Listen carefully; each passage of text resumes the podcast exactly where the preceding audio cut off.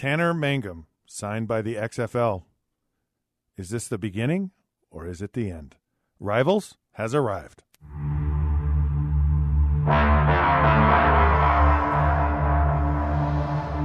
right, welcome to another episode of Rivals. Scott Mitchell, Jason Buck here.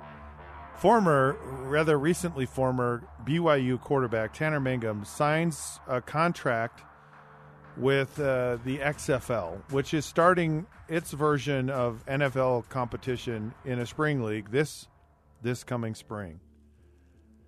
Is this a good thing? Is this a bad thing? Is this the only thing? Is this an embarrassment? What what what is this? What does this mean? What is this opportunity for Tanner Mangum?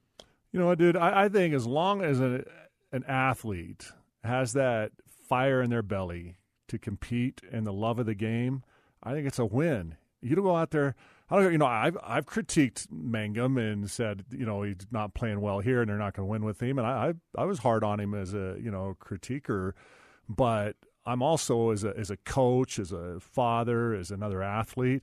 I'm like, man, if you got fire in your belly, buddy, and you love the game, you keep going. You you go as long as you love the game, and you want to compete, and you want to dream about becoming better. I mean, maybe maybe a light bulb goes off for him, and he gets with the right coach and the right system, and uh, something confidence or something clicks, and he ignites a career.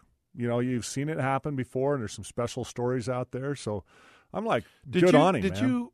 So when you were retired, what was seven years, nine years? Yeah, NFL? seven years. Okay, so when league. you retired, your body was pretty hammered, right? Yeah, And you were like, "I've had enough." yeah. After you had retired, was there was there a time?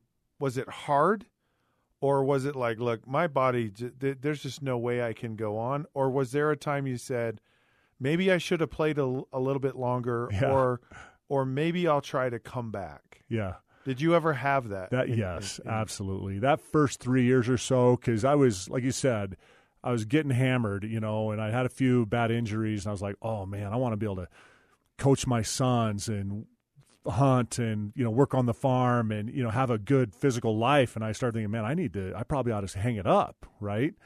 And you know because you'd see those guys that were just walking around crippled because they just hung on too long.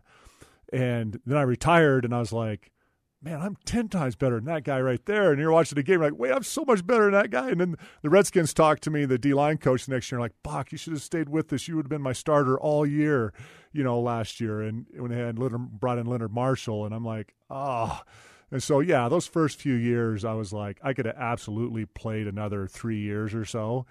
And, but would have had more wear and tear on my body? Absolutely. Yeah. when i pay would i paid more of a price down the road? Absolutely. So yeah it you do. You second guess it afterwards especially when you retire.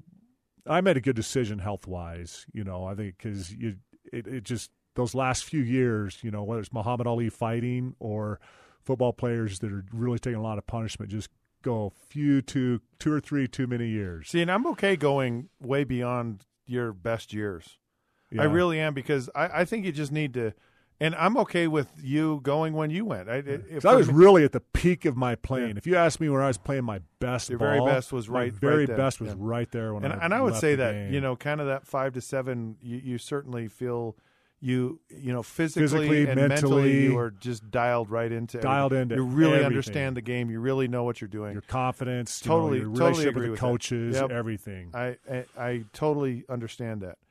Um, I'm okay though with a guy that just wants to hang on, and I'm Yeah, okay. I'm yeah. okay with a guy like Tanner Mangum who goes, "Look, it didn't work out well for me at BYU. In fact, you you'd almost feel a little bit of like embarrassment, a little bit of, um, yeah, you know, sadness, or you felt Anger, j- you know. jilted, and and like Jilted, maybe yeah. they didn't appreciate what you were, and maybe I wasn't given the fair opportunity, or maybe they didn't utilize me the right way, whatever. Because we've all been there, we've all felt that before, and I think some people go, "Are you seriously going to play in this clown league and in this, you know, this promotion and this fake boxing guy and?" Jim McMahon, you know, this Vince McMahon, kind of Jim McMahon, this Vince McMahon kind of mentality, because that, that that's a it, it feels a little bit like that. It feels a little bit like, um, like miniature golf. You know, it's just Yeah. it's kind of you know like you have to hit the ball through the clown's mouth kind of thing. It's just not it's not real football, right? And yeah. But I I was a guy who said uh, I'll go play anywhere. Like I get why he wants to do this because I was like I'll go play in the World League and and everyone was like how dare you you know this is real real NFL players don't don't subject themselves to this kind of thing. It's Right. it's beneath you. You don't need to do this. You're an NFL player. And you know the the arrogance and the the the attitude of of the NFL and, Yeah. and and all of that. And and you live it and you're part of it. So I can there's a side of me that can really appreciate Tanner Mangum just saying look I got the rest of my life to do whatever, but I have this moment, and, and it's a small moment, it's a small window.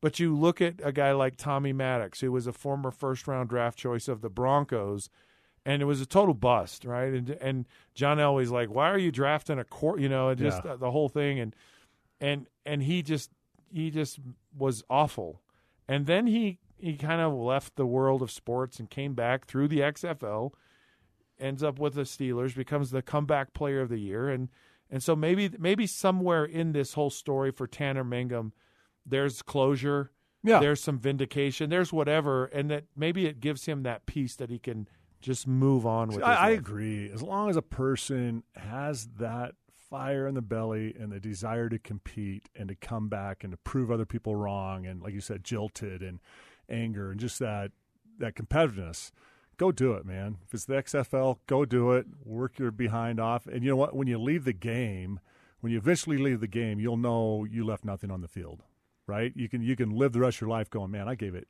every ounce I had.